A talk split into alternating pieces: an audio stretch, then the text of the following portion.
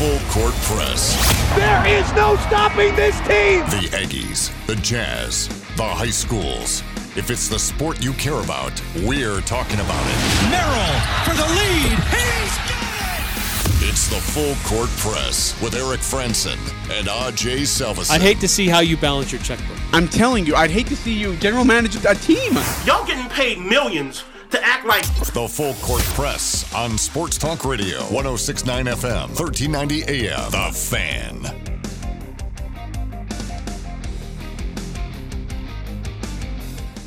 Hey, what's going on, everybody? Eric Frandsen, AJ Knight sitting in for AJ Salvesen. AJ's out calling some baseball right now. Oh, I heard about that. Yeah, he's calling a game for Uinta at Ridgeline in the 4A baseball playoffs, which are getting underway all over the all over the state right now in these uh, Super League games. But uh, he's not calling it for the Riverhawks. He's calling it for the the folks out in Vernal. Traitor. I know. That's got to be his dream, right? Nobody's going to interrupt him. Baseball, if there's anything you know about baseball play by play, they got a lot of time. I to know. I was talking to him earlier, and he's, uh, "How are you gonna do that? You gonna have somebody with you? No. What are you gonna talk about? I don't know." He was really quite nervous, to be honest. so uh, there will be a game. Well, this game going on right now, and then they have a game tomorrow at 11 a.m. And depending on today's and tomorrow's outcome, a game, a third game, if necessary, will be tomorrow afternoon. Don't know exactly when it'll be. I'm I'm told 30 minutes after the first game concludes. So Aj should be back here for tomorrow's show, but we don't know. Not not too sure. He has a voice after that. Yeah, that's right. like you cooking up some interesting stories to tell, or what? Yeah, I'd be curious, actually. Yeah. I guess he got on the phone with Steve Klauke and uh, was talking to him for quite a while. So good for him. Good for him. So no Aj here today. Uh, doesn't mean we don't have a lot of things to get through and discuss. Uh, Utah Jazz. Did they lay an egg? Did they lose an opportunity? Miss an opportunity, I should say, uh, against Portland last night in the NBA. Phoenix plays Portland tonight. Um, we'll look at the updated NBA standings.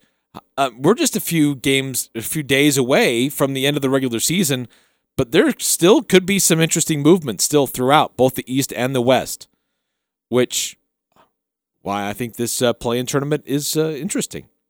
Um, then uh, speaking of basketball and, and tournaments, the WNBA is going to be doing an in-season tournament starting this year.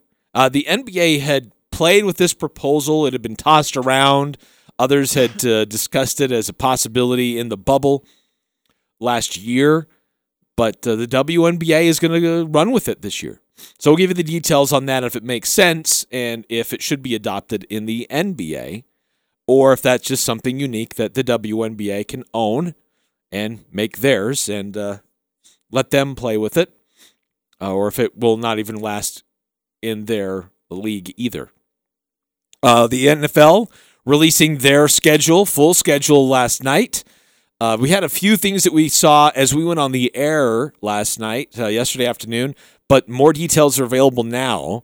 And so uh, we're having a chance to look through that and see some of the key matchups, revenge games, uh, big uh, uh, uh, featured national broadcasts. And so we want to get through that. And if you've seen the the schedules that have been released in the NFL, what games are you most looking forward to?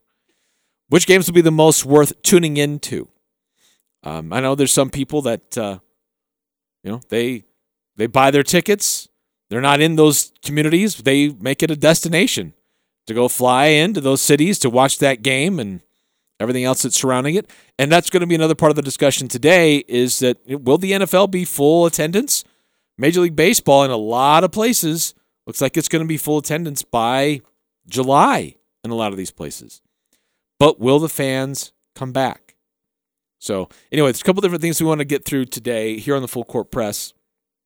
Um, uh, first, AJ, let's let's lead off with this Jazz game last night. Oh, boy. Jazz and the Portland Trailblazers. Jazz lose 105 to 98. Um, and really, for me, the, what what really told the game for me was that stretch in the fourth quarter. Jazz were doing well defensively.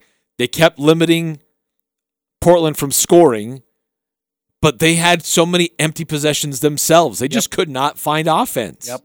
I mean, that's what it was for me. I think I don't know if we're walking the same stretch, but I was really paying attention. It was probably about five, five, six minutes left. They're down. I think it was like eleven or thirteen at that point. They got a they got a bucket, and then they got to stop, and then clank, stop, clank, stop, and they just couldn't put one down. And they got good looks. Uh, there's several wide open three pointers that uh, a few of the Jazz players got, and they just weren't even. Think weren't even close. They hit the rim, but they just were like, nah. You weren't even like, uh, no, that was not it. It's just, ugh, it was ugly. It was a very cold stretch when they had a chance to really, I think, make that thing interesting, get it down to you know half a dozen points, maybe five with uh, two or three minutes left, really make it interesting, and they just could not buy a bucket. Jazz, uh, they trail 90 to 81 with 8:16 left in the fourth quarter. The Jazz do not get another bucket. They don't get any more points until 3:54. They go almost five full minutes in the fourth quarter ridiculous. in a close game, and you can't score a bucket. That's funny. My my girlfriend last night was asking me. She's she's like, so she says, if the Jazz don't win a championship this year, what do they need to win a championship for next season? And I very quickly was like, uh, Donovan Mitchell become a superstar. and she goes, well, well, how does he become one? I, and that was such an interesting question to me because I was like, I was like, or she, well, she's like, he's not. I was like, no, I think most people would accept that he's a star at this point, but probably not superstar. And she goes, how does he become one? I said, you know, it's really interesting because I don't know how you designate a superstar. I said, the only thing I can think of is he's really got to just put the Jazz on his back at some point and carry them somewhere where nobody expects them to. I and so it was just really interesting. I said, other than that, I don't know, another bench piece is probably a decent answer, but really that's what the Jazz I think are waiting for because I was looking at the standings and I know we're going to get into this, but the bracket's still it's still set up really nice for the Jazz because the three teams I think everybody wants them to miss are the Clippers, the Suns, and the Lakers. Right? They're all on the same side of the bracket. Right, and I think that uh, maybe one thing that we're overlooking here is, do the Jazz really want the number one spot? Ooh. Well, I mean, if the Clippers and the, and the Lakers are on the other side, I mean, uh, Well, that's that's true. I mean, if um, because Portland has moved up to the five spot now with that win. right? Uh, they're technically tied with Dallas, but they hold the tiebreaker. Uh, Los Angeles Lakers are in the seven spot. They're a full game behind, but they need Portland and Dallas to lose multiple times and them to not lose to get out of that because both teams hold their tiebreakers over the Lakers. But um, because right now, the, the Jazz really they, they want to be the number one seed because they would likely face Golden State. Yeah. I would rather face Golden State in the first round than the Lakers. Yes. Yes. I completely agree. I think that Curry's carried uh, the Warriors were floating in that what 10 11 spot for a while and he's now got them into the 8th. They're still going to be in the play-in game. But I think the analysis I heard the other day, I can't remember who it was, said it well was Curry and the in the Warriors for one game, who knows? All bets are off. Curry and the Warriors for a series, you can get them. There's a reason they're the 10th seed right now. Right. And look, and that's part of the reason why I'm not overreacting to that loss last night against the Trailblazers because we we talked about this going into the game. It was a sim, somewhat of a similar situation when the Jazz played the Phoenix Suns, when they played the Golden State Warriors. You're going up against dynamic guards and you don't have your your two dynamic guards available. Yes. two two all stars for the Jazz were out, and so just matchups. It was a problem for the Jazz to hang with with Portland. I thought defensively they did a pretty good job, and but the other, they just couldn't shoot outside shots either. The outside the three point shoot, shooting for Utah just would not go in. Oh no, it was a, it was an atrocious. They had looks. shooting night. Yeah, they had great looks, especially late. And I mean, yeah, to, to your point, 105 is pretty respectable with now those NBA scores. I mean, you watch those Nets games, and I know they can't play defense, but they're like in the 120s and 130s. So yeah, I think the defensive effort was was definitely something you can hang your hat on, and I agree with the guards. My question for you would would, would it concern you? Because I think it wasn't the last time I was in here, but I think the time before that we were talking about uh, there was an issue. I think it was the Phoenix game actually. The balance between when does Mitchell have to go and be like, all right, I'm the star, I'm going to go, and then find working in the rest of his teammates? Are you concerned with Conley being out? What is it? Was it 14, 11 games now? And Mitchell's missed a bunch. That they're going to have issues trying to work that balance back in because they're basically going to come back for the playoffs. Yeah, I think that is a, that was a bit of a surprise when the Jazz announced yesterday. Was it that look Mitchell's going to be out for the rest of the regular season? Right. We're not even going to try to bring him back. Um, Conley, we still don't know. Um, that seems to be a day to day kind of a thing. What what they're going to do with him? But I was, I'm my thought was, let's get the band back together for at least one game to Yeah. work out some. Okay, remember this is your role. We haven't played together in a month with this guy, so let's remember what it's like to play with with these guys who handle the ball and distribute and play defense and know where you're supposed to be on the floor. But on the other hand, the Jazz do have that full week of practice between the end of the regular season and when the playoffs begin. That's fair. So they're going to have time. It's, and it's not like this is a, a new team here. This is everybody's the same this year as they were last year, pretty much. No, that's that's a fair point. Uh, do you think it's? I mean, not that it's not. So let me rephrase it. I was gonna say, do you think it's an advantage? But obviously is. I think another thing argument for the one seed, if you think about it. So not that it's a huge deal, but so Phoenix is if they stay the two seed, they will get the winner of the opening play-in game, right? So they only have to play one game. Winner of eight, uh, seven, eight, seven, done. Jazz will obviously get the loser, so they got to play two games and they got to travel. Is it a is it a decent advantage or kind of overblown? I think it's a good advantage. That's one of the things why I like the play-in tournament. It, it gives, it does reward the number one and the number two seeds because you have to play a team that's had to go through a little bit more to, before you get to them. Yeah, that's fair. Um, and uh, I think that it's created a, a, a race in the uh, uh, regular season, near the end of the regular season. Teams are still vying for position to try to get out of the play-in tournament. Because, like, when, I mean, at this point of the season, would the Trailblazers and Mavericks really care if they're the fifth or sixth or seventh seeds? Eh, Normally, no. matchups. Yeah, Right, but they're like really trying. Like, we have to be six or higher. Yeah.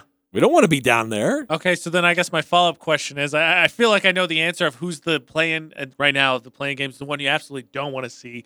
But out of the Lakers, Warriors, Grizzlies, and Spurs, who's the team you want to see if you're the Jazz? Uh, well, if if any of those four, I'd I'd pick San Antonio. Yeah, I think I would too. Uh, I, I think that the Spurs matchup wise, the Jazz would play well against them. Uh, Memphis, Ja Morant's a great player, Yeah, and Jonas Valanciunas. Uh, that, that's a team that can give you some matchup trouble. I think the Jazz would still be okay. Um, Golden State with Steph Curry, they're cooking right now. They're playing some really good basketball. I don't, the Lakers look they're very mediocre right now. They're they're five and five in their last ten games. yeah, but they're not healthy either. yeah. I think you. I think you cheer for them to win the play-in game and then let the Suns deal with it. the Suns knock them out. Great, great. That's wonderful. Otherwise, just let them run through that side. But I'm with you. I think it'd be the Spurs. Um, I, I think the Jazz, obviously, as the eight seed, I have no problem. I I, I got to be honest. We talked about this I think the last time I'm in here. I'm still impressed that the Nuggets really treaded water without Murray. That really surprised me. I thought they not they were going to plummet like the Lakers have, but I thought they were going to fall out of the top four. Right. I, I, same way. I thought that they would uh, um, probably be in that lower tier, not a home court Yeah. first round team. Yes. Yes.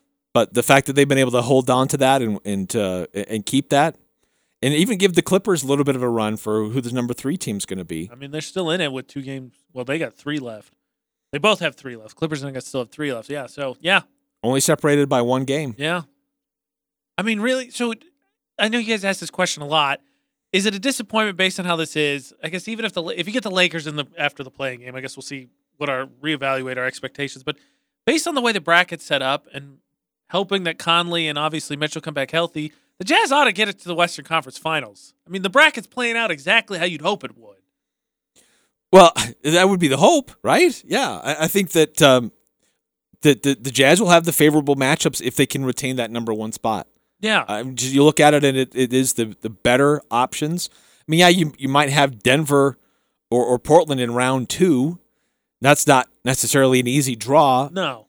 but considering the way things are now with both of those teams and with a healthy Jazz roster, I'd still take the Jazz. Like, Jazz in six, easy. I I I think I'm with you. I, I, I like I said, if you look at the everyone's clamoring. You didn't want to see the you wanted to hold off seeing the Lakers and Clippers as long as possible. They're on the same side of the bracket right now.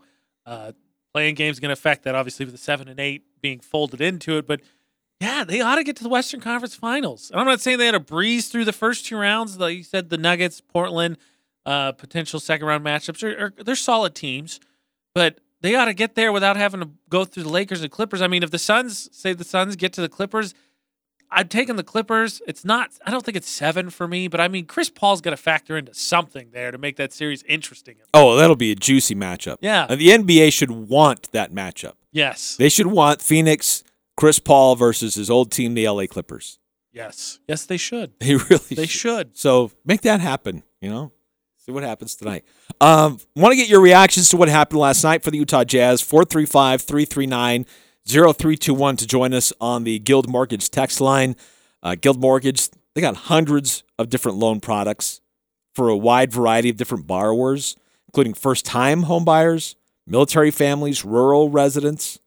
Guild Mortgage also offers many state, county, and city housing programs to provide down payment assistance.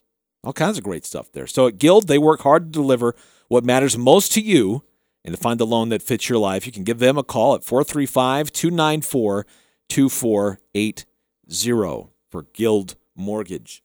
Um, and this, look, this, that game last night for the Jazz, Damian Lillard and CJ McCollum, those are tough cover when you don't have Donovan Mitchell and Mike Conley. They had uh, Lillard had 30 points, McCollum had 26. I mean, they're, they're special players. I mean, hon- honestly, holding them to 56 combined still probably kind of a dub, to be honest. But yeah, well, because the other thing is, too, one of the things, and I've, I've said this because I know it's what the Cavs said they would do against Curry. And so it's something, after I heard it there, I adopted it. An easy way to slow them on down on offense also is make them play defense.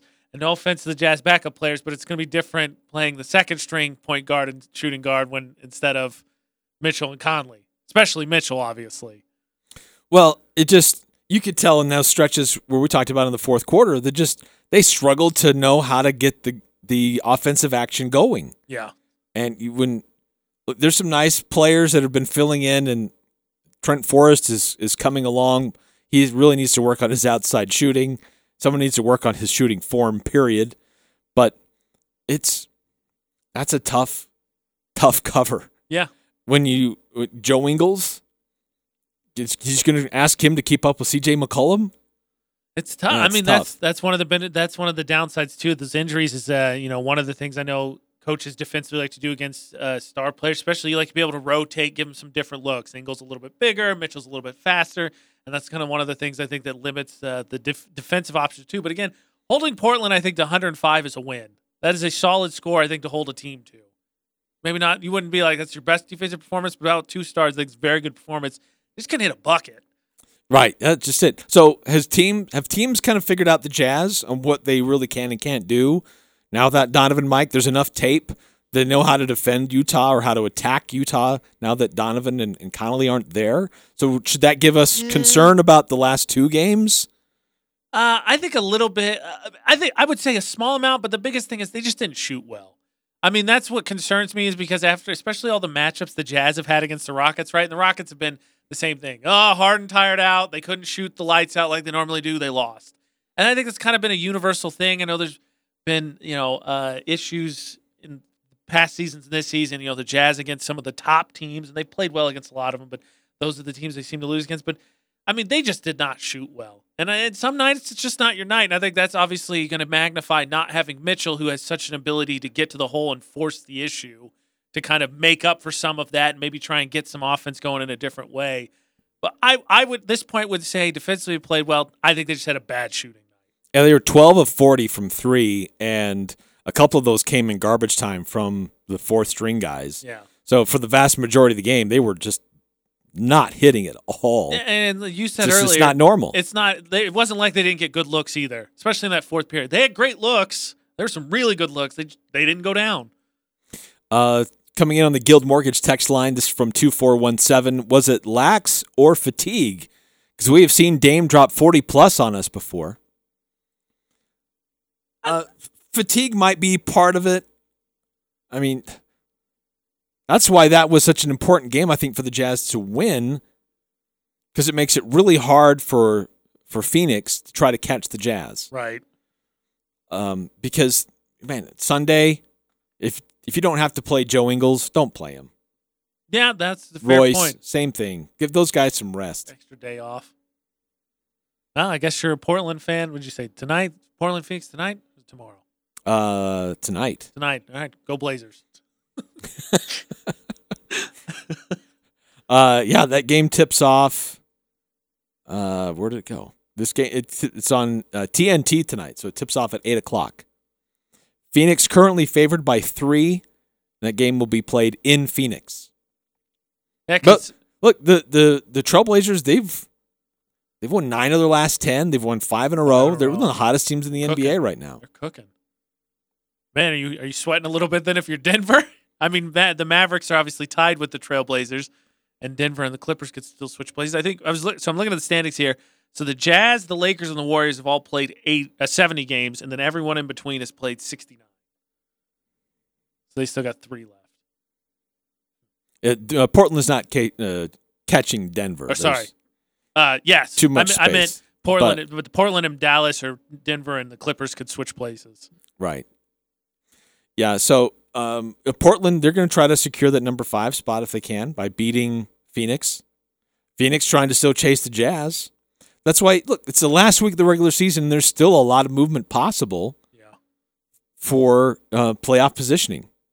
For you, so everyone I think has kind of said the same thing. I, I feel like I've gotten the same feel. Like everybody decided once the Lakers kind of fell apart in terms of health, it went from like everybody said the Lakers were the favorite to all of a sudden it was wide open. So for you, if you were to like power rank them, okay, the Lakers are hurt. If we're gonna rule them out because they're just they have too much to overcome, they're not healthy. Most likely, like top five for you. Where did the Jazz fall in there?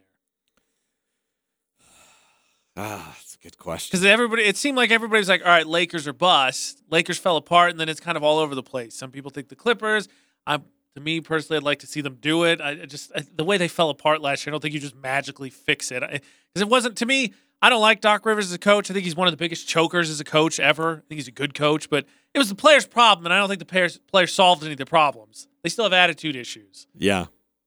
No, I, I yeah, I agree. I, I think that uh, minus the Lakers, uh, I think that the Jazz should still be in, in the top. Uh, look what they've done all year. Yeah, they're not they're not playing their best basketball right now, Right. Um, but they haven't been healthy either. They haven't had their full rot. They've got two All Stars on the bench that haven't played in almost a month. So consider what they've been doing with two All Stars not available. Not that bad. Yeah. I mean, that's what part of the reason you get the one seed. Right? Yeah. Um, uh, I've been I've been torn on Phoenix. Great regular season, but very very little playoff experience on that team. That's true. And playoffs are a different animal. Chris Paul definitely has been through a lot of battles in the playoffs, but he hasn't really been that deep he into the playoffs. He still hasn't made it to a Western Conference Finals, right? I don't think that he has. Yeah. So they had the So, and the Clippers, I don't know what to think of the Clippers. They've had some health issues too, but that's one of those teams that can be really, really dangerous. That once they get hitting on all cylinders, they can be really tough. on paper they're great, but I mean they were great on paper last year. So I'm with you because I think that's the best argument is that the Lakers, not the Lakers didn't have worse, but since they won last year, everybody assumed and they have LeBron healthy, they got this. But I feel like the top three in the West, the top three in the East, they all have their warts because the 76ers are going to be able to flow on offense. The Nets, can they stop anybody? And then the Bucks, well, we're kind of all written off. I feel like everybody's kind of written Giannis off. Like we tried this already. Like until you do it, nobody cares anymore. yeah, I agree. Uh, But I think that the the interesting thing in Milwaukee is that this has been a season without pressure of being the top team. Yes. And so, um, how that relates to and translates to how they perform in the playoffs will be really interesting, where they can uh, go out and, and try to knock off somebody that's above them rather than trying to fend off somebody who's trying to do the same to them. I mean, the, from what I've read, that's what their the team attitude. People close to the team have said is that they've just kind of, all right, we tried the one seed thing, it didn't work. We're gonna have a more relaxed approach and see how that goes. So maybe it'll work. Uh, looking at the East, so the seventh seed's still in the play-in game, obviously. But how about the fact that right now the Celtics would play the Nets in the first round? Uh, I love that. I love. Well, I'm not so certain that the that Boston would get uh, necessarily in there with Charlotte. Uh, there's a good rivalry there. They'd have to play each other. You know, you have uh, Kemba Walker. Who used to be on the Hornets, and the Gordon Hayward, who used to be on the Celtics. It's uh, developed into a nice little rivalry there. But yeah, Boston has really fallen, and the the um, the injury there to uh, to, to Brown is is a really a, a low blow. It really hurts their chances. Uh, I don't know that they'd get out of the first round. I think they they survived the play in, but I don't know that they survived. Oh the yeah, I round. totally agree. I mean, I, I guess my follow up question is: Stevens on the hot seat next year? I don't know if he's on a hot seat, but I think it starts to get warm because all of your excuses as to why Boston's not doing more than they're doing are all gone and have changed. Yeah. And the only thing that's constant is Brad Stevens. Yeah, I mean, the the I get it that they didn't have a center, but they still have to be. uh, Kim has been beat up, but they still have to be one of the more talented rosters in the NBA. If I, I mean, unless I'm missing something, I mean, but yeah, I ugh, seven seed really. They ought to be, and especially in the East. I mean, come on. I know. But look at Miami and uh, excuse me, Atlanta. That's a team that's really come along uh, over the last second half of the season. That's really played well, come together, and uh, deservedly so. Shot up into the ranks, number four team in the East. I like that everybody's excited about the Knicks.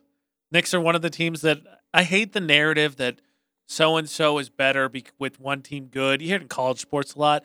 I do think the Knicks do make the NBA interesting. I don't really care for the team, but I don't really hate them. I mean, it's unfortunate they're going to get crushed by the Bucks in the first round, but hey, you know, welcome back to the playoffs. No, I'm with you though. Uh, the NBA, and I think for uh, the casual fan, uh, I'll call them premier franchises. Yes. Yeah. that get attention and, and eyeballs. The New York Knicks are one of those premier franchises. Completely agree. And having them in the playoffs means a lot. I kind of actively just cheer against them because of Dolan. I can't stand that guy. I mean, they're better than the Bulls. They traded two first round picks to not even make it the play in game. Stupid Bulls. Stupid Bulls. Uh, if you want to weigh in about the current standings in the NBA, Utah Jazz, are you worried about uh, how they're going to finish out the regular season? And could they lose the number one overall seed? Or will it even matter? Do, we really care? 435 339 0321 to join us on the Guild Mortgage text line. Uh, we'll also be talking about an in season tournament that the WNBA is going to be doing. Is that a good idea? Is that worth exploring for the NBA? Um, and then the Pac 12 hired a new commissioner today. Uh, attendance at arenas is going to be coming back. Will be opening up, but will fans really be coming back or not? What do uh, these arenas need to do to kind of sell you on the idea of the in arena experience? We'll talk about that coming up on the Full Court Press. TTM Technologies is searching for career minded candidates to fill multiple positions. Open positions include production associates and machine operators, leadership, managers, supervisors, technical positions, engineers, and accounting. You can learn more about these positions online at careers.ttmtech.com. Employees of TTM Technologies enjoy incredible health benefits and cash incentives. In just your first year of employment, you're eligible for three weeks paid time off. Tuition reimbursement is available for full and part time employees, health insurance, which includes dental, vision, and prescription, a 401k, and life insurance, plus quarterly and annual bonuses and more. To learn more about the jobs available and what it's like to work at TTM Technologies, go online to careers.ttmtech.com. You must be 18 or older and a U.S. citizen to apply. Come join a world leader in printed circuit board manufacturing with over 26,000 employees worldwide. TTM Technologies, right here in Logan. Apply online at careers.ttmtech.com. TTM Technologies is an equal opportunity employer. It's the Full Court Press with Eric Frandsen and Aj Salvesen. This is the full court press. And I sound like shiz. We're, we're just going to uh, go out and practice. it sounds just like him, man. We have the man in Bill the studio. Belichick Bill is here, Belichick. everybody. Lawrence Taylor on to Seattle. We're on to Cincinnati. It's nothing about the past, nothing about the future. It's right now we're preparing for Cincinnati. We're getting ready for Cincinnati. Weekdays from 4 to 6 on Sports Talk Radio, 1069 FM, 1390 AM. Better The weather, Fan. longer days, and the urge to get outside. Spring has sprung. Hi, I'm Jay Broadbent with Alpine Home Medical, and we'd love to help you scoot into spring and enjoy $200 off our high quality scooters. Bringing wellness home is our motto, so also enjoy $200 off our best selling lift chairs. For locations and information, visit us at alpinehomemedical.com. Alpine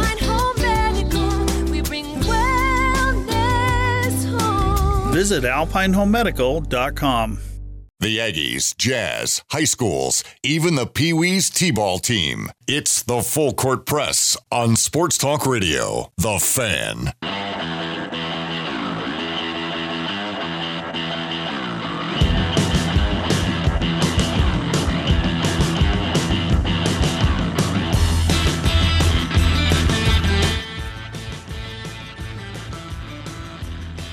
Welcome back to Full Court Press. Eric Frandsen, AJ Knight filling in for AJ Salvesen. AJ is calling a baseball game for a radio station in Vernal today. So Raider. well, I guess you know, good news for Ridgeline. He's not calling it for you, so Jinxie out of strike for the Uinta. What are they, the Braves? uh, I don't know what their mascot is that you went to. I'm blanking. I want to say Braves, but I, that doesn't sound right now that I say it out loud. Uh, so the WNBA is going to be doing what's called a Commissioner's Cup. Um, they uh, announced this deal just uh, just Wednesday, just yesterday.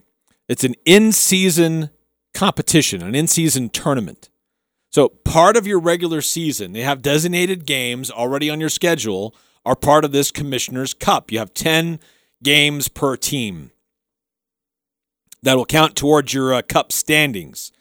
And if you win the Commissioner's Cup, your team wins $500,000. That's not bad. No. Um, but it'll be the first home game and first road game each team plays against its five conference rivals.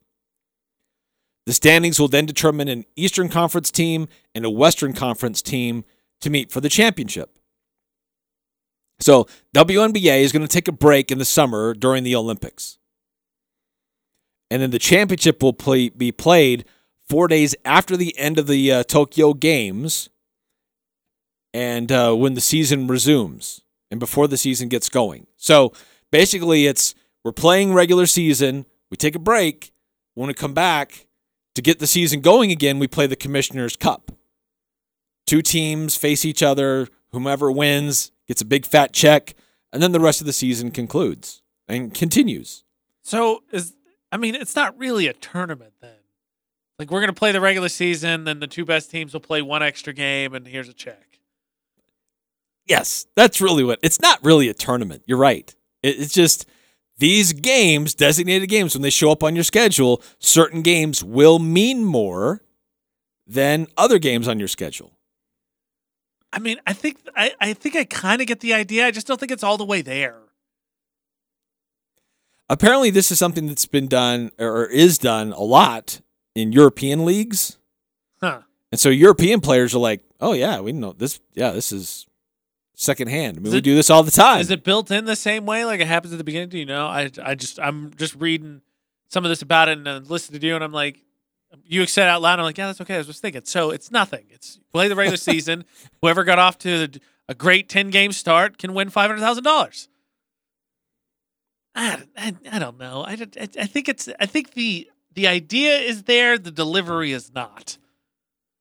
Now, if in a normal year, I mean, this year uh, it sounds like an interesting idea because you have this huge break, Right. in mid- middle of your yeah, season yeah. with because of the Olympics. Yeah. and this is a good way to kind of like, oh yeah, we got this will spark uh, and and kind of get things rolling again for the rest of the regular season for the WNBA. But in a normal season, when you don't have this big physical separation in the middle of the season, Right. you're just going along regular season. All of a sudden, everybody takes a little bit of a break. Is this during the All Star week? Is this different? Like, I don't know. How do you do a That's- mid season yeah, thing? That's a good point. I, I, the concept makes sense from that standpoint. We have the break to kind of drum up excitement. But yeah, I don't see like if this is their idea of how it would work in the future, if they decide to do it, yeah, that's a great point. Like all of a sudden it's just like, and now it's conference or cup time, and it's like the schedule didn't change. It doesn't make any sense. So, what do you think about this Commissioner's Cup idea? 435 339 0321. Uh, by the way, 4084 says it's the Uinta Utes. Utes. Got it. There we go. Solve that one. We'll be thinking about that later. Thank you, 4086. Appreciate it. You can always count on our listeners. So, like, so the NBA obviously did the. So we're just talking about the play-in game a whole bunch. Um, you know, would you do you like this idea more, or say like if you took the teams in the NBA that didn't make the po- uh, didn't make the postseason, you did like a losers bracket, and then like the winner of that got the top seed. I feel like that would draw way more than this. The winner of the losers bracket gets the number one seed. Yeah, the number one pick. I mean, The number one pick in the draft. yeah.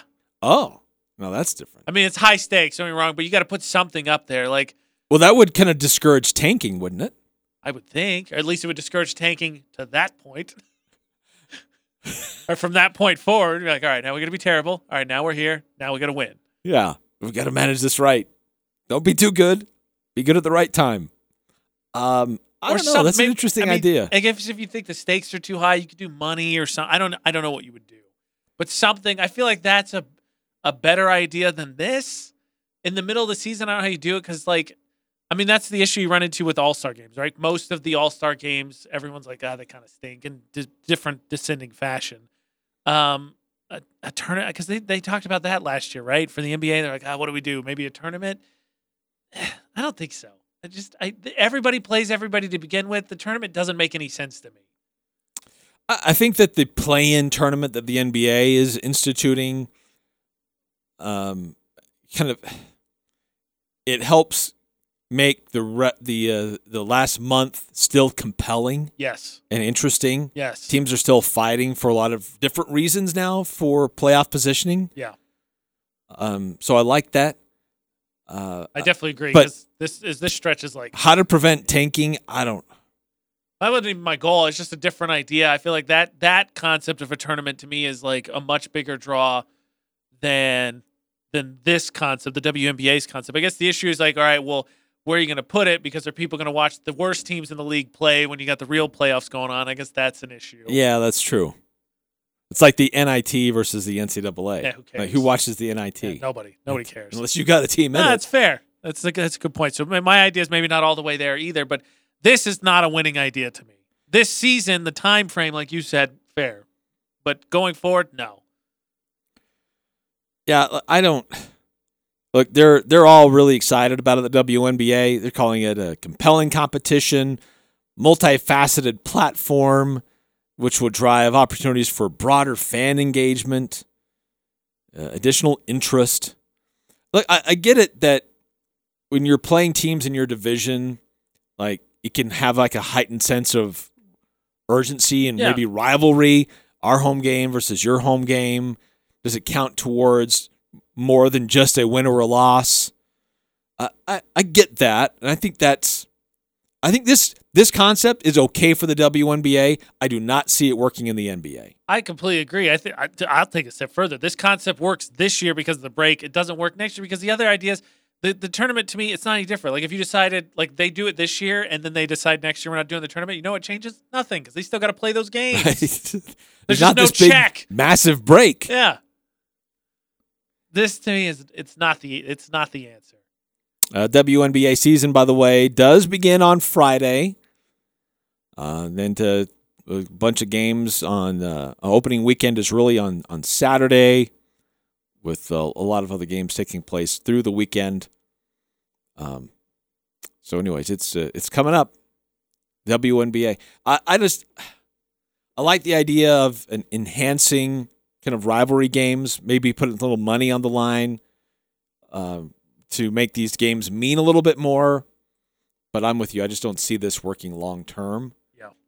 Um, with the WNBA, I certainly don't see it in the NBA whatsoever.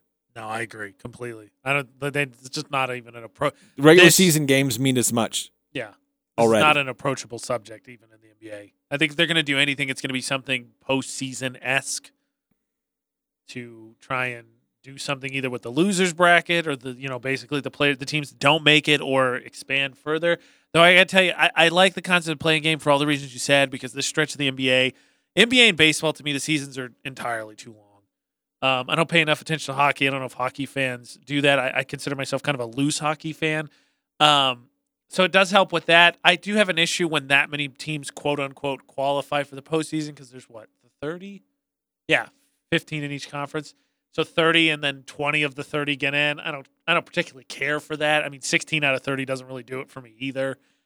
But yes, the play-in game at least added a little bit more urgency to the end of the season, which kind of to me drags on. I think the last couple weeks have been like, all right, let's just get to the post.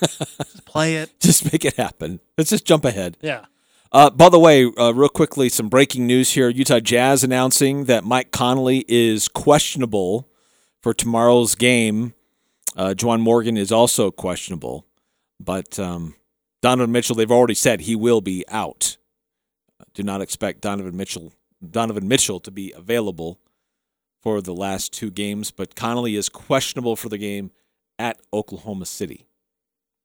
Probably good to get as many people as you can into some game action at least. So I hope he plays at least the last game just to kind of get the flow going.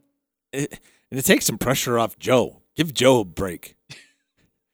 Guy's been carrying a load, trying to do it all. Uh, Joe played. Where did he, he played 32 minutes. Uh, he was four of 13 shooting, four assists, one steal, 14 points. I mean, not not bad, but uh, yeah, mean, the, the, the the shooting has been struggling. The real question is, I mean, when you take Conley and, and, and Mitchell off the floor, besides Joe Ingles, who has the ability, he's got that that dispe- he's got the. I don't think it's speed. It's just got really long strides. Like he surprises me it's still, like how easily he can get to the hoop sometimes. But besides, who's initiating? That's the thing because you had nobody to draw and kick. Right. Well, yeah. Clarkson will draw, but he won't kick. Yeah, everyone knows what's coming. Just Yeah, collapse on him and see what happens. That's right. Two four one seven says no for the tournament, not in the NBA. Couldn't agree more. Yeah, I just I don't see it. Um I mean, is the regular season that boring for the NBA? I don't know. Uh, think they've done a- ratings haven't been great this year, but I don't know that you need to do a gimmick like that mid-season for the NBA. I think honestly, they're not. It's not going to change. They're not going to change it because of the money. The season to me is just too long. I really do think it's too. It's too long. This year's seventy two games, and I still feel like it's too long. it's ten games shorter than it normally is.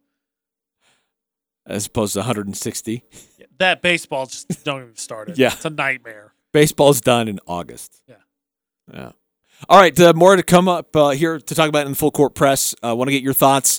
Uh, if if you've been to a game, if you've been to an arena uh, since things have been opening up a little bit more, and uh, would you go once you get the green light to attend Major League Baseball? More of their arenas are opening up. Some already are full full speed ahead. Others have announced plans to be open by by July, and uh, leaves a, a lot of us thinking that college football, NFL, they should be in full attendance coming up this fall. But will people attend? Will people go?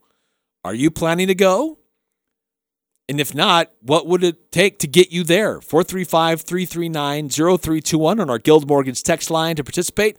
More coming up on the Full Court Press. There's a lot of strain on various industries right now. Supplies stretched thin as demand is at an all time high. If you are building or remodeling and are looking for ideas for stone to face your home, it's crazy. Coldwater Stone and Tree Modern and Castellite and Logan want to take that frustration and challenge away from you. They are a local homegrown business with stone products made by Coldwater and sold by Castellite. Stop in and make your choice today for brick, block, rock, paver, and tile. Go where the pros go. Online at castellite.com. Here's Chad Norton, the lawn doctor, with a tip for your lawn. The way you water your lawn makes a big difference. Water restrictions and water costs have both increased over the years. Lawn Doctor is excited to introduce a new service that keeps your lawn green and healthy while watering less. One application of our new HydroGuard service reduces your water frequency by up to one day a week, saving you water and money. Watering help, fertilizer, weed, and pest control. Call Chad Norton, the lawn doctor, at 753 Lawn. Follow them on Facebook or go to lawndoctorcachevalley.com. Behind Utah's most successful businesses is a whole lot of technology making them run. Behind that technology is Les Olson Company, your local office technology partner. With everything from copiers and printers to IT services and even computers and document management software, Les Olson Company has all the tools your business needs to do more. Need office technology? Partner with Les Olson Company. Visit lesolson.com/tech. Les Olson Company. Dad, are you looking at Chevy trucks from Hanson Motors again? Oh, with all the stimulus money? Son, you and your sisters were worth a lot of money to me last month. But I'm worth the most, right? uh, sure. How do I convince your mother I need a new truck? Well, it's not just a truck, it's a Hanson. True. You could tell her Hanson Motors was voted Dealer of the Year three years in a row. I like the way you think. Up top, buddy.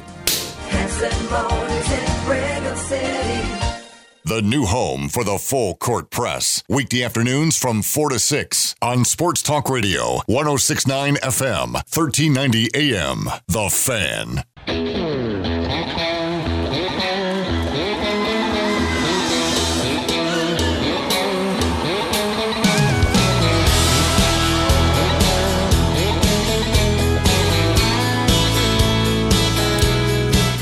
Eric Frandsen, AJ Knight here on the Full Court Press. If you want to weigh in, 435 339 0321. Hey, by the way, uh, boys soccer playoffs underway yesterday, the quarterfinals last night, and a lot of Cache Valley schools doing really well. Region 11 showing very well. Mountain Crest with the big upset uh, over Green Canyon yesterday, 1 nothing. And Ridgeline with perhaps uh, a similarly big upset on the road, uh, beating Dixie. Um, so the number two and the number three teams are out in the uh, 4A boys soccer playoffs. Because what is it? It was four four of the final eight teams were from Region 11. And there's uh, what two on because Ridgeline and Mountain Crest were on opposite sides of the bracket, right? Yeah. Well, Ooh. well, Ridgeline and Mountain Crest actually they'll face each other Oh, in the I'm- never- semifinals. Never mind. Uh, so one, two, and three were out because Stansbury knocked off Juan Diego last night. Dang. So right now, the way that's going to be is on uh, May seventeenth. It'll be Stansbury versus Skyview. Skyview is the number five team. They're the they're the highest team in this thing. Yes, Dang. I think Skyview Right is as- the highest ranked team. Right as they're not allowed to host anymore. Skyview number five. They're the highest ranked team in the semifinals. Stansbury is number eight. And then it's uh, so that game will be at five o'clock on the seventeenth, and then at seven thirty. This will be ta- all taking place at Jordan High School, by the way. Um, then at seven thirty, it'll be Mountain Crest and Ridgeline. Mountain Crest was the seven seed, and Ridgeline the eleven seed. So every, every that was the best case. The best you could get in was three because Mountain Crest played at Green Canyon. So no, no matter what, one Region Eleven team at least will play for a state championship. Yeah, that's true. That's crazy. That is awesome. Yeah, go Region Eleven. So you got the eight, the five, eight versus five, and seven versus eleven in your final four Yeah, it's like March brackets this year. for high school boys soccer. So congratulations to Region Eleven and what they're doing there. Uh, an update on girls golf. I guess uh, Pine View won 4A. Ridgeline finished fifth. Green Canyon at uh, at sixth. Mountain Crest was nine. Logan eleven. So those are some of the uh, the team scores from Region 11 and how they did at state golf for girls. And then, as we mentioned earlier, we got boys baseball going on today, the Super Regional. So right now we've got Mountain Crest hosting Juan Diego, Ridgeline hosting Uinta, Green Canyon is at Dixie, and Bear River is at Crimson Cliffs. Uh, let's see, actually in Skyview, Skyview is at Pineview, if I followed that correctly. So, got a lot of different teams in action today, some at home, some are on the road. Uh, they do play at least two games. So, today's games at 4, tomorrow's games supposed to be at 11, and then a, uh, a third game, if necessary, 30 minutes after the, the that second game concludes tomorrow. So, um, hoping for the best for Region 11 boys and what's going on today. And then the uh, girls for softball, those games get going on uh, underway tomorrow. The uh, playoff pairings and the RPI for lacrosse are out as well. Some good representation um, for both the girls and the boys. Lacrosse is a little bit different because not as many schools have the sport going. And so they just have div- divisions. There's an A division, a B division, and a C division. Right.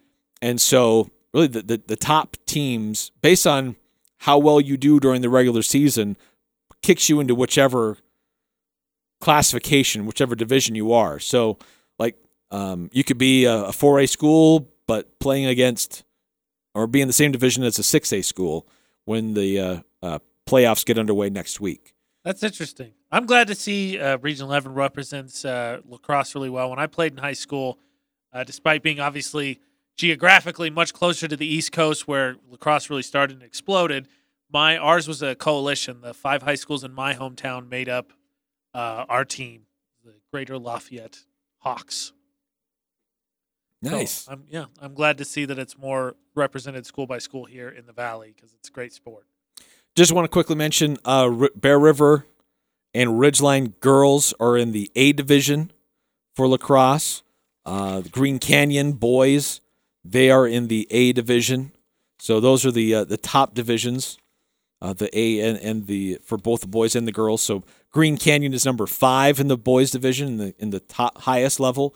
Bear River is six uh, for the girls. Uh, Ridgeline is fifteenth in that uh, A division. So best of luck to them. Those playoffs get underway next week with uh, the first round games on May 18th at the higher seeded uh, schools.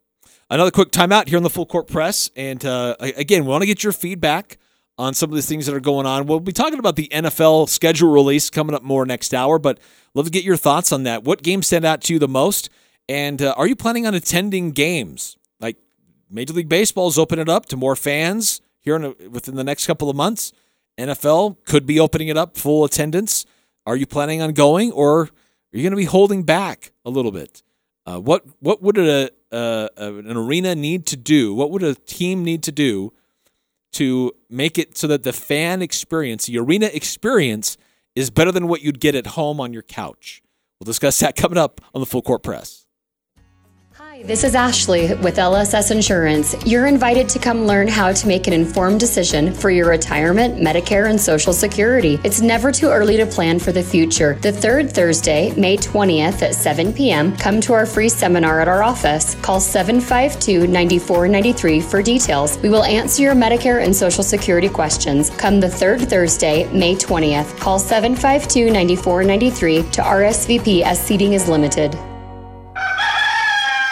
Daryl's Appliance provides the best repair service. Daryl's techs are trained to pre diagnose your repair problem before they arrive at your home, so it can be completed on their first trip. As a plus, Daryl's parts department is stocked from A to Z for you do it yourselfers. And Daryl's has used parts to save you money dishwasher baskets, bake elements, microwave trays, and more. For sales and service since 1970, it's Daryl's Appliance, west on Airport Road. This is The Herd. The winner in this is also Colin Cowherd. Aaron has 17 fourth quarter wins. Oh, Colin, that's because they don't trail much. Neither does Russell Wilson, and he's got 35% more than Aaron. Joe Flacco has more than Aaron. Andy Dalton has more than Aaron. Aaron is not a foxhole guy. He sours very quickly. This is The Herd. Weekdays from 10 to 1 on Sports Talk Radio, 1069 FM, 1390 AM. The Fan. The Full Court Press on Sports Talk Radio, 1069 FM, 1390 AM. The Fan.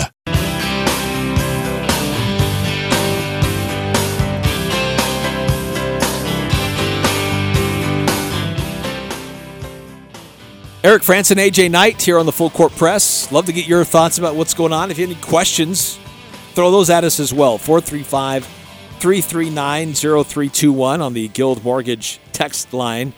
Uh, by the way, just uh, looking at this during the break, the, the Jazz, since Mitchell has been hurt, have gone 8 and 6 over those 14 games without Donovan Mitchell.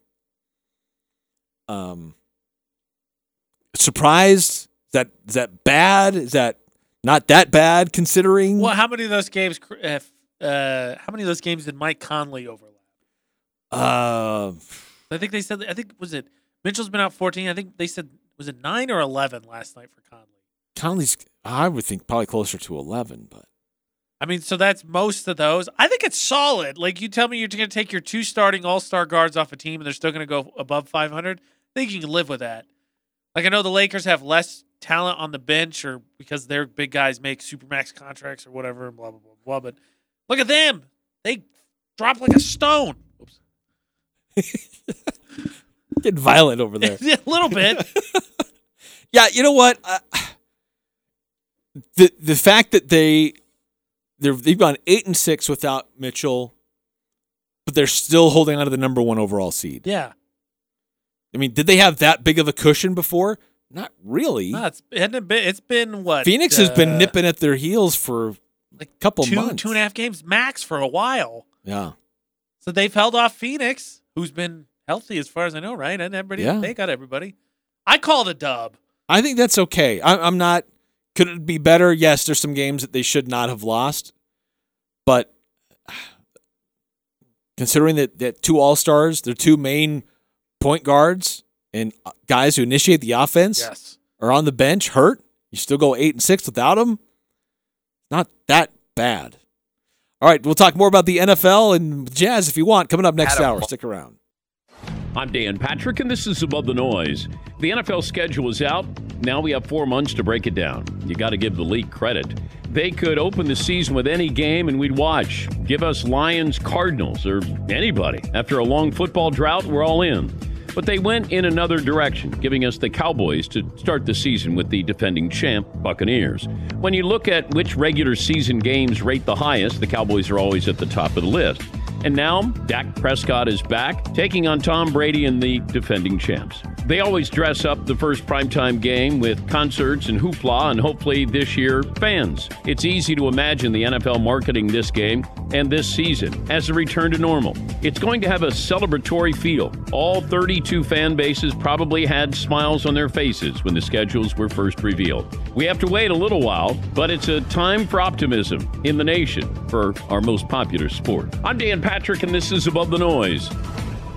20 years ago, Odyssey changed the putting game when they introduced the white hot insert. Now, the most iconic, most played, most sought after putting insert of all time is back in the new White Hot OG. White Hot OG has the same mythical combination of sound and feel and performance as the original, but with modern upgrades that are available in classic head shapes like the two ball, the Rossie, and the number seven. White Hot OG, legendary then, iconic now. See the new lineup at odysseygolf.com. I recently had a chance to go outside and give my truck some much needed TLC, so I grabbed Meguiar's new bright orange bottle, the hybrid ceramic wash and wax. Couldn't wait to try it. Has a unique two liquid system that not only gently cleans the paint but leaves behind their hybrid ceramic wax protection with instant water beating action. Now my truck looks good. It is dope. It's protected. Meguiar's hybrid ceramic wash and wax with advanced SiO2 technology. Meguiar's cer- Ladies, do you have your men's ring yet? We know that he got you the perfect ring, so let's get him one that will show how much you care, such as a one of a kind Damascus steel, his choice of camo, or an exquisite redwood inlay. And if you really want something out of this world, come check out our meteorite rings. For the largest selection of unique men's rings, make it special, make it Jarek's at 930 North Main in Logan. Jarek's fine jewelry. Make it special. Make it Jarek's. This keep it on the down low here is the Dan Patrick Show. I think that they should do weight division, like boxing, heavyweight, light, heavy. If you had weight divisions, and let's say those over 235 pounds are in the heavyweight division, you'd be hard pressed to find somebody, probably in the world, faster than DK Metcalf at that at that size. Dan Patrick. The Dan Patrick Show. Weekday mornings from 7 to 10 on Sports Talk Radio, 1069 FM, 1390 AM. The Fan, the home for Sports Talk Radio. KLGN Logan, 1069 FM, 1390 AM. The Fan.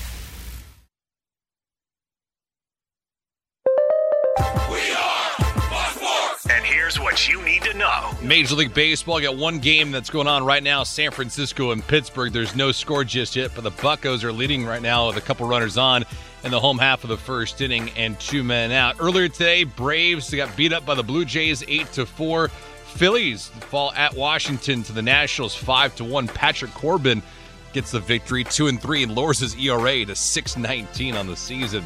Detroit with a surprise victory. They stumped the Royals 4-3 was the final. Car- Cardinals 2-0 winners over the Milwaukee Brewers. In about 10 minutes from now, you get the Rays and the Yankees. New York coming off a 1 0 victory just yesterday. Rich Hill throwing for Tampa in that affair. For all the latest, are available online over at foxsportsradio.com. White Sox won their sixth straight game today, beating Minnesota 4 2 was the final. Lance Lynn picked up the W, going five full in that contest. I'm David Gascon.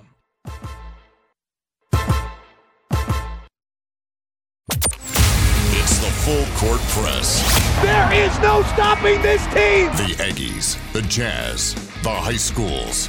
If it's the sport you care about, we're talking about it. Merrill for the lead. He's got it. It's the full court press with Eric Frandsen and AJ Salvesen. I'd hate to see how you balance your checkbook. I'm telling you, I'd hate to see you general manage a team. Y'all getting paid millions to act like The full court press on Sports Talk Radio, 1069 FM, 1390 AM. The Fan. Hey, what's up, everybody? Eric Frandsen, AJ Knight sitting in for AJ Salvesen today. AJ is calling a baseball game for the Uintah Utes as they are taking on the Ridgeline Riverhawks. What are you shaking your head over there? Uh, just the idea of who he's actually jinxing since he's not there for the home team, and then Aj. I just can't imagine the stories Aj's going to get into when that game really gets into the weeds. You know, the sixth and seventh innings. Talking about the uh, the scene from the press box in the mountains and who knows what else. If I remember correctly, I think I believe uh, he'll be talking about uh, Niang a whole bunch. I'm Yeah, that's right. He some should of that in. be. Talking about his favorite jazz man, George Niang. Uh, 435-339-0321 if you want to join us here on the Full Court Press on our Guild Mortgage text line. Uh, this is from 9315. AJ for AJ today works for me. I like the aspect that he brings from living in the East when it comes to sports. Can I ask you this? Speaking of which, anybody's welcome to text in for this. Just real quick, uh, the ni- number against 435 339 0321. McCall and I got in this argument because, yes, technically, geographically, I am originally from somewhere east of this state. That being said, when when I say Midwest, what do you picture? When I when you say Midwest, Midwest.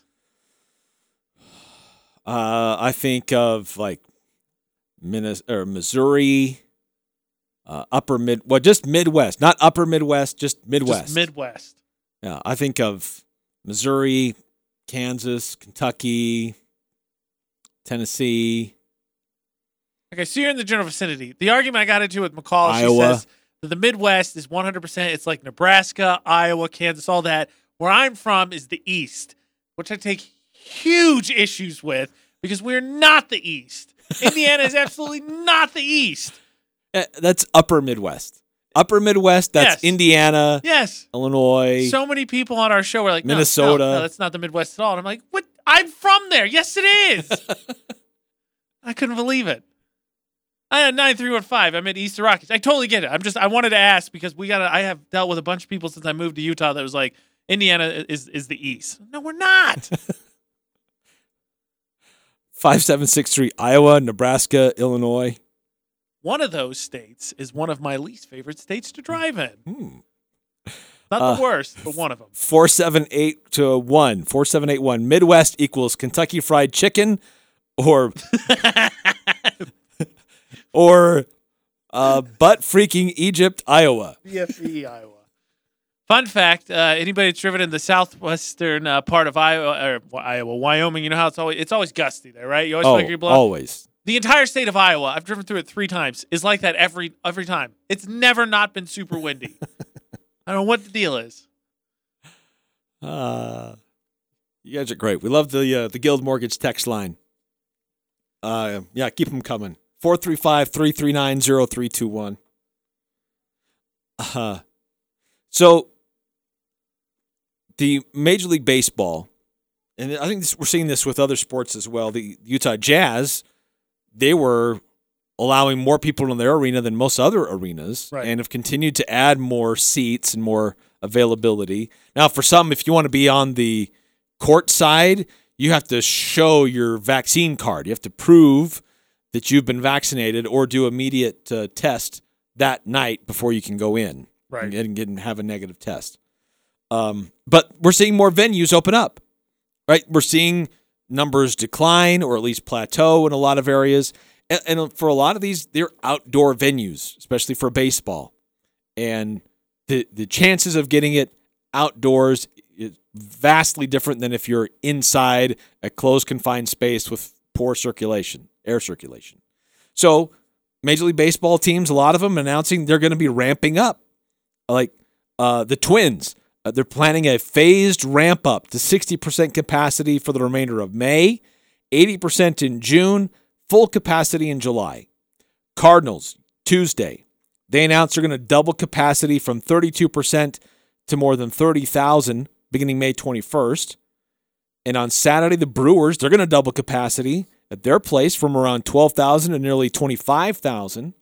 Full capacity by June 25th. Uh, Phillies, they're going to move to 100% capacity by June 12th. Uh, the Nationals, Washington, Washington D.C. area has been as locked down as just about anybody. But the Nationals are going to increase their capacity from 25% to 36%, a bump to nearly 15,000 people. And they'll allow a full 40,000 fan capacity beginning June 11th. The Mets, the Yankees, on uh, by May 19th, cleared for 100% capacity among vaccinated fans. If you're not vaccinated, only 33%. I don't know how they're going to figure that out on your How's ticket sales, how you prove that, but yeah. whatever. That's like a whole logistical nightmare. Yeah, that's New York. Uh, the Diamondbacks, they've been capped at 20,000, uh, but they're going to be full capacity by the end of this month, joining the Rangers and the Braves. So, point is, there's a lot that's opening up. More fans are coming back. At least you can't, more fans can come back. Thing with Arizona, they've had it capped at 20,000, but their average attendance is half of that. They've been averaging just 10,000 fans a game. The Athletics, they capped their capacity at 26%. That's just over 12,000. They're only averaging 5,500 fans a game. Well, Oakland's not fair. Like I've I've been to that state. They don't draw to begin with. That's why they're moving. The city treats them like garbage. They're having a good season this year. I well, okay, just for comparison's sake, uh, what year was that? I think it was three years ago.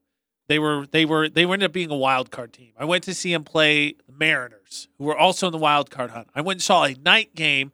I sat in the bleachers, in the bleachers for like forty bucks. I got on the jumbotron because there was nobody there.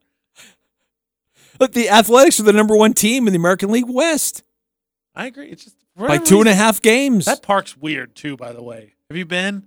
I have not been to that park. No. It's so it's the old it's the old Oakland Raiders one too. It's the Universal one, so it's a big old circle. It's weird sitting there because you just you're used to the the triangle shape of everything else. So sitting in the circle, but yeah, it was bad. Like they were they were a wild card team that year.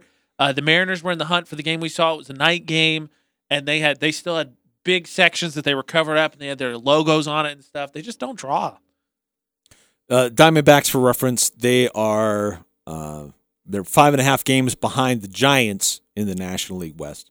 So they're not just they're not necessarily a great team, but it kind of gets to this point though that look, there's the ability to go to games, but does that mean you will go to games?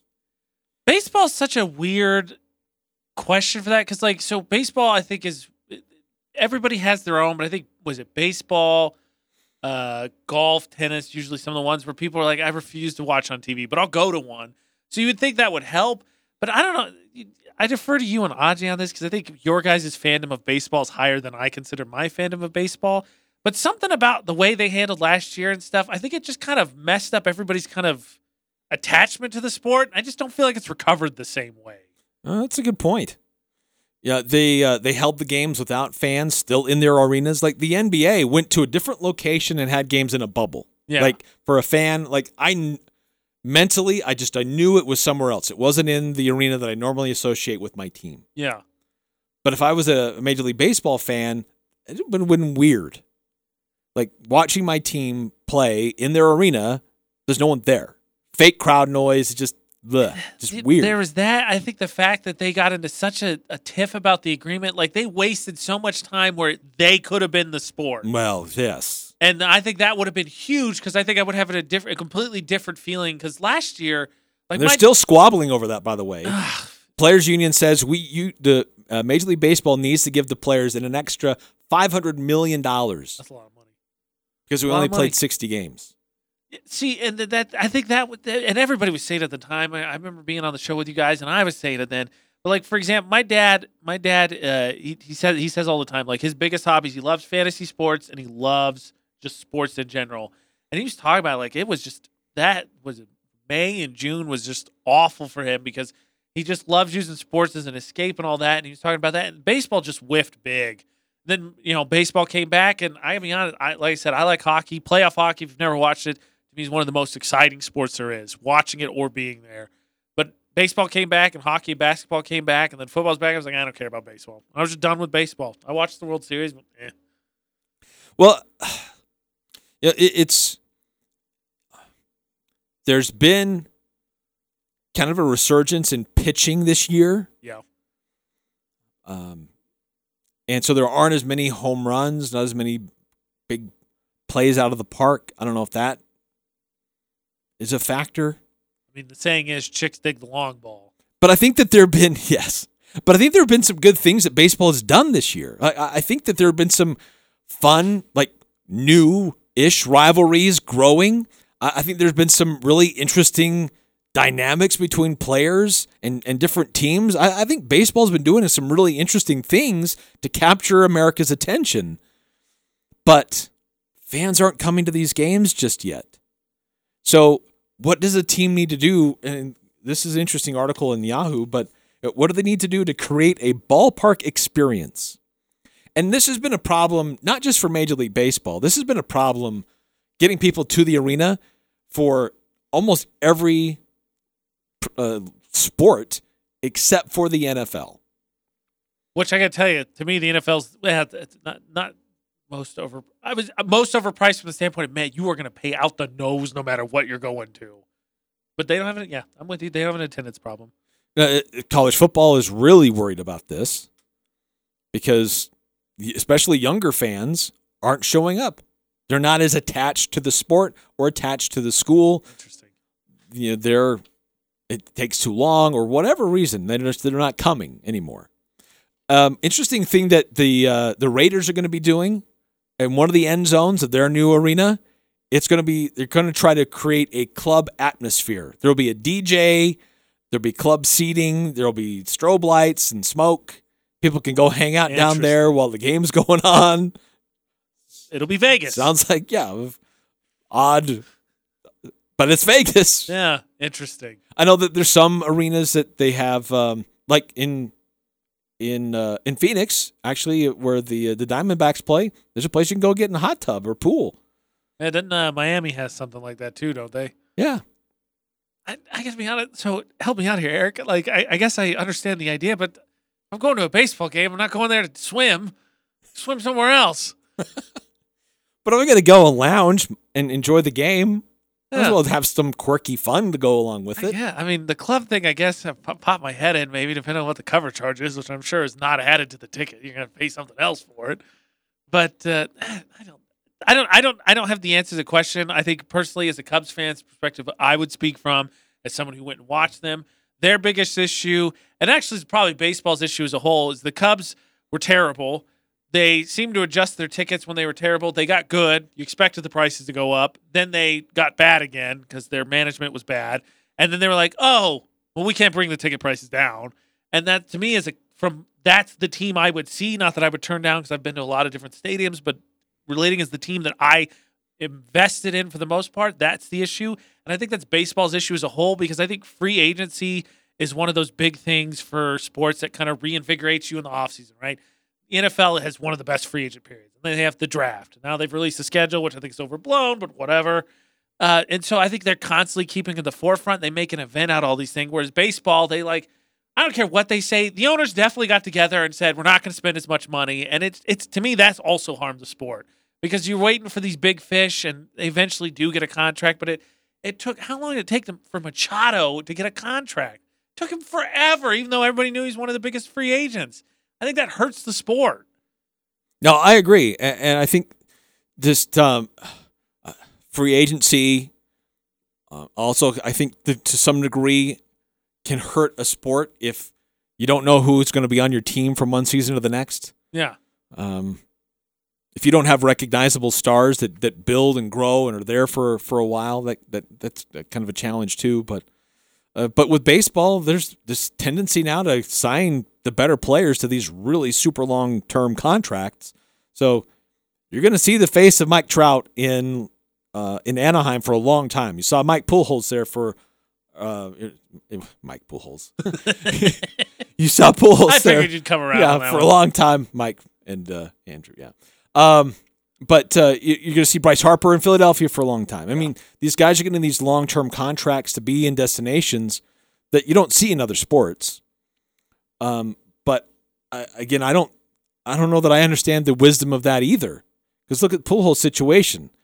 He was really kind of weighing down the Angels for the last several years of that contract. Yes. 'Cause he wasn't performing like he was when he was in, in St. Louis.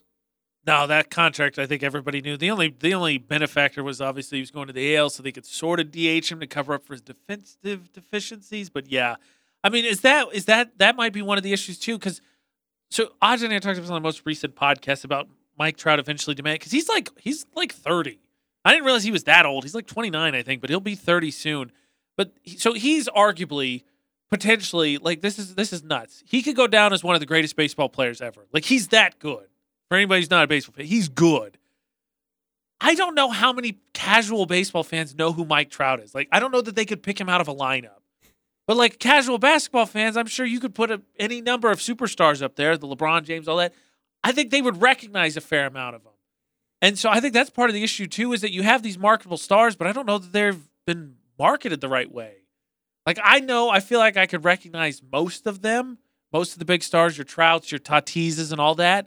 But for a casual fan, I think that's one of the areas you have a big drop off too. I think baseball, you either love it or you don't, and if you don't, it's not like you're just checking in every once in a while.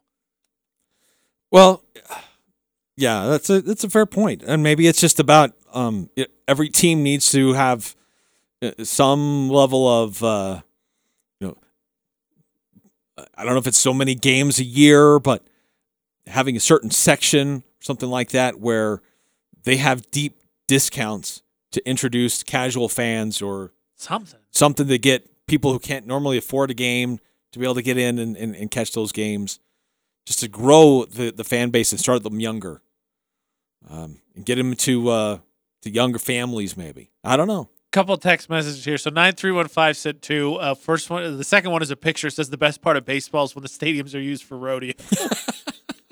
the first one was seeing how Ajay's not here. What thing can we trick him into think we said that we really didn't when he comes back tomorrow? Ooh, I like that. Something to ponder. If anybody has any ideas, uh, 435 339 0321 is the text line. 1540 wants to fight because they said no fans was ho- is fine. Hockey is horrible, though. You get out of here. Hockey is awesome. Playoff hockey's amazing. Because, it, so to, to your point, 1540, 5763 said baseball's number one issue is compared to football and baseball, uh, basketball, it just doesn't have enough exciting play. It's boring. That's why hockey's awesome. But I think that's an issue too, and that, that they've been trying to think of this pace of play, but unfortunately, I just don't. You can't, to me, fundamentally alter baseball. Baseball's baseball. Like there's just no, unless you just drastically change things. You're like multi-ball, or now we're just gonna have the home run derby in the middle of a game. You just there's nothing you can do.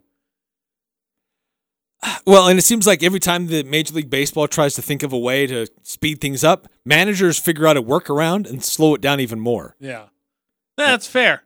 I mean, I mean, th- these games are supposed to be happening and, and uh, being concluded in a shorter amount of time. But when it gets to the playoffs, I mean, these games are still stretching for more hours all the time. Yeah. So they're finding out ways to work around it. So I don't know. I think that's part of baseball's issue too. That that- that probably actually is to your point about them changing. Baseball, I think, while trying to adjust, baseball is still just rooted in tradition, in like to me the bad way. Like I know you traditionally love the NL thing, but to me that that's a simple change. The DH would make the games way more exciting if that's what you're looking for, because it should add more offense generally. So that's a, that's an easy one to me. I think the season's way too long. I think in terms of ticket sales, um, that may be a thing too because you just have so many more options. There's no urgency to get to a game. Yeah, that's true. The NFL has 17 games now. 17. Baseball's 162 regular season games. With with the with football, each game is an event. yes. It's an event. With baseball, it's if I miss today's game, I know I've got a four more this week that I can go watch. And they play series too. So even if you're like, ah, they, they lost today, well, they play them two more times. So I think that's part of the, that's part of the problem also. Because like the like I don't know, but you, the interleague play doesn't mean anything to me. I don't care about it. It's just another regular season game. I think a lot of baseball you can just be like. I'll catch you next time. 6891 on the Guild Mortgage text, text line. Uh, I've heard Mike's name a billion times, but have no idea who he is. Uh, and Lied. You don't know Mike. You like just okay. Sure. and uh, sure. adds another text. Baseball is a turd. I mean, I I have a fair amount of friends that are big sports fans in general, and universally among them, baseball is just the game they will not um will not watch it on TV. They get a chance to go to a game, they're into it. Watch it on TV, no. The other thing is, I was just thinking about this, Eric. Where would you compare? So say, so there's minor league baseball, right? And I don't I don't know where you fit college baseball in here, but I feel like there's a huge difference. I think between the type of play you would see at a NBA game versus a college game. The rules are different, so that kind of makes it different. Versus, like, I feel like if you go to a major league game versus a minor league game, the nuances of the game are so subtle that you wouldn't know any better. Like, you can pay, like, the Ogden Raptors have been to a couple of their games. It's fun. You pay nine bucks, you can sit right behind home plate, and it's still baseball. Yeah, yeah, no, it's true. Because I think that's part of the stars not being recognizable. Because ultimately, I'm just going to watch the game, and I get to pay way less money to be right there, and it's still a baseball game. There's still going to be homers. There's still going to be some exciting moments and all that. Not nothing's really changed. Do you think that um, defensive shifts and things like that are hurting the game a little bit? Or is it just part of analytics and doing your homework and knowing how to prepare for who you're facing? Uh, that that doesn't bother me as much. I, I don't think that's what it is. I think it would just be offense as a whole. Because like I don't know, the, it, I think you, if that's the case, I guess you'd have to be in the camp that three pointers ruin basketball. Because a dunk to me is way more exciting than a three pointer, especially now because you know, three, three, just run down and shoot threes. Get the rebound and run down and shoot threes. Fast break three. Yeah, seriously, a dunk's way more exciting. So, um, no, I don't think the shifts ruined it. I think it's just like you said, the the general lack of of offense as a whole. There's actually an article I pulled up from Forbes. Baseball's attendance has been traditionally trending down for the most part, really since probably about 2007. Since then, it, it, it, it topped out there with almost 79 and a half million total fan attendance, and it's gotten down last year in uh, what 12 years. It's dropped to 68 and a half Mm. in total attendance. Interesting.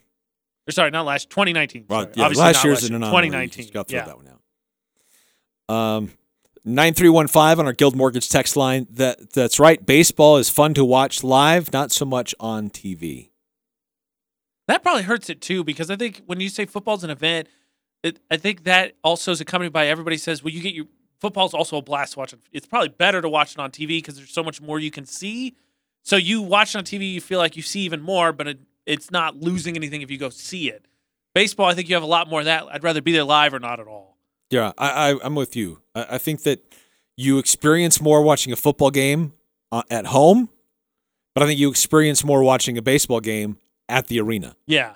Hockey, I think you experience more in person because it moves so fast. And just this the sound of everything that's happening and, but, around but on, and it's the same thing with football on TV. You like obviously take more in, but yeah, they, there's a different experience. I agree. Baseball on TV, I don't think is any different than baseball in the park. You're kind of watching. It's still a slow paced game. You can see more, I guess, because you can the TV's zoomed in on it. But a lot of the a lot of the at bats normally result in nothing happening. Right. Just yeah. the nature of the sport. That's just true. More often than not, Yeah. nothing's going to happen. Uh, 2603. Uh, baseball needs to shorten the season, shorten the game, something like 90 games and seven innings. I don't think go Sudden death, one inning. Seven innings. Uh, went to a Cubs game a few years ago, and it went 13 innings for a 3 2 game. So 2603, could you provide clarity? Are you using that as saying that that was boring or not? Because granted, I'm a baseball fan, so I'm a little bit biased, but I think the excitement of an extra inning game to me would, would add to it. Right. What's going to happen? I think extra innings are exciting. I mean, I know you're sitting there for a while. Love to see more. It's like four or five hours. I got that. I'm just curious if you're you saying that's a negative or not, if you could shed some clarity on that. Uh, 7994. Uh, baseball on TV is like Aj on the radio. a lot of talk with little information and overall boring. baseball TV is probably better because at least they pronounce the words correctly. Oh, oh, that's good. Oh, Uh, ironically, he's calling a baseball game today. yeah, that's right. That's what he's doing. Uh, I hope I hope you went to Utes to have a lot of just uncommon last names. oh boy.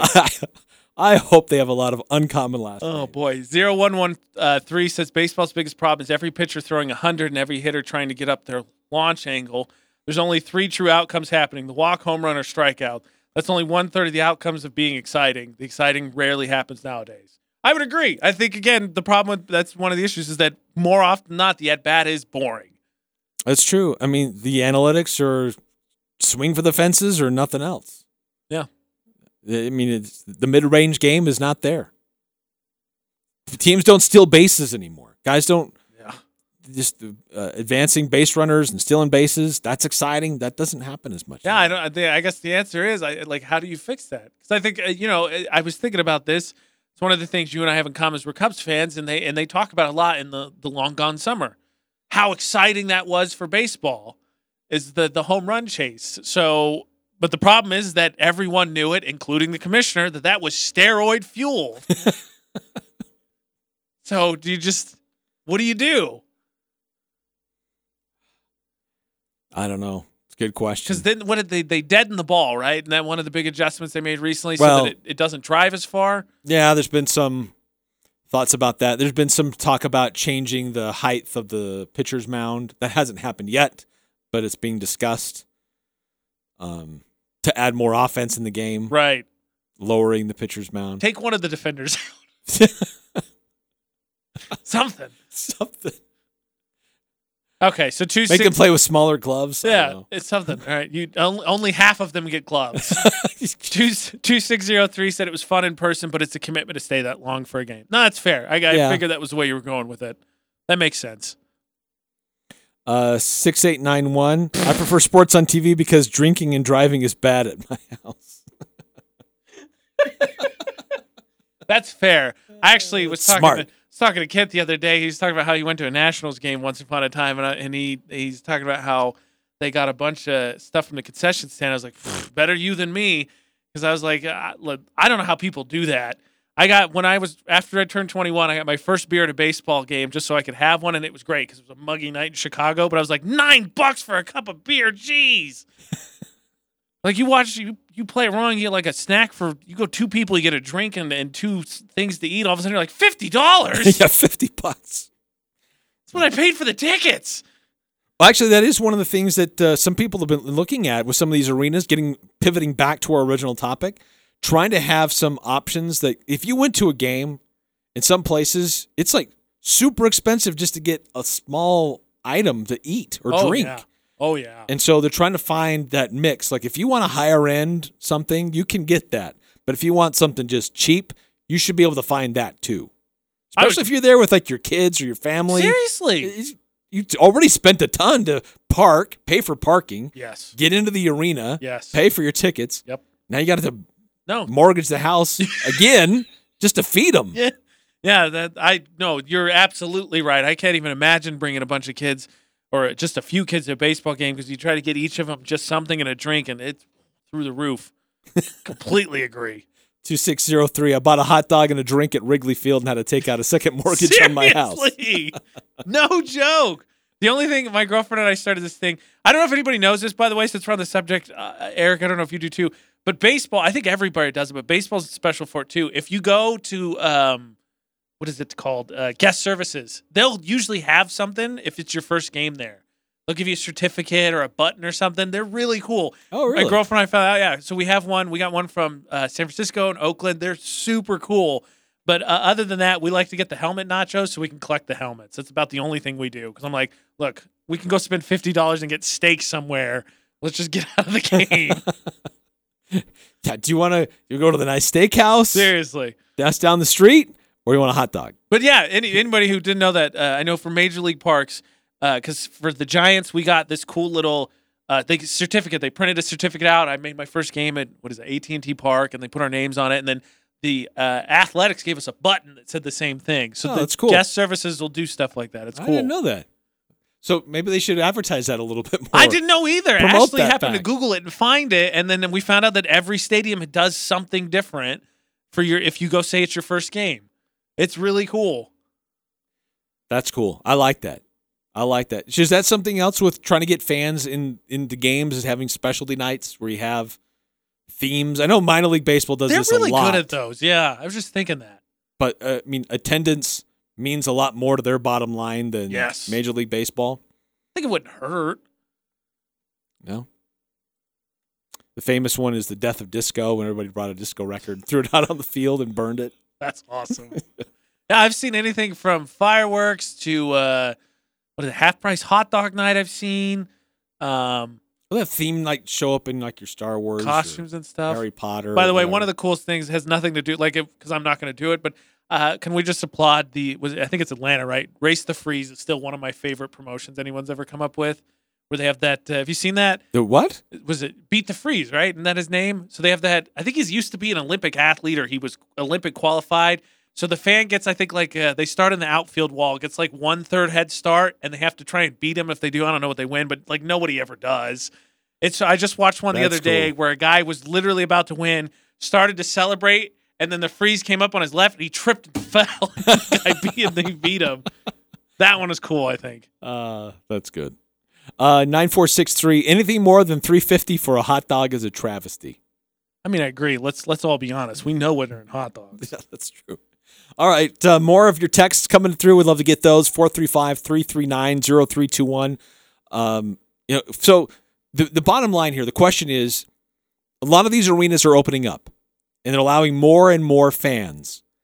Will you go back?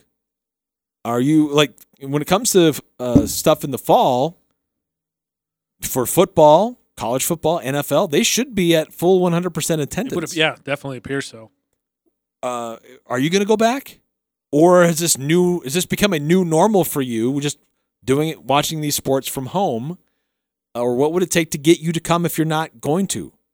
Uh, also, the Pac-12 announced they got a new commissioner, and the NFL released their schedule. Speaking of fall sports in the NFL, we'll look at some of those games that stand out to us coming up next here on the Full Court Press. Wouldn't it be nice to work for a company that puts their employees first and isn't afraid to say thanks for a job well done? An employer who respects you and has no problem rewarding you with a competitive wage and benefits package? You belong with a company like Third Gen Machine right here in Logan. Third Gen Machine is hiring CNC operators, machinists, and maintenance technicians. Apply on Indeed.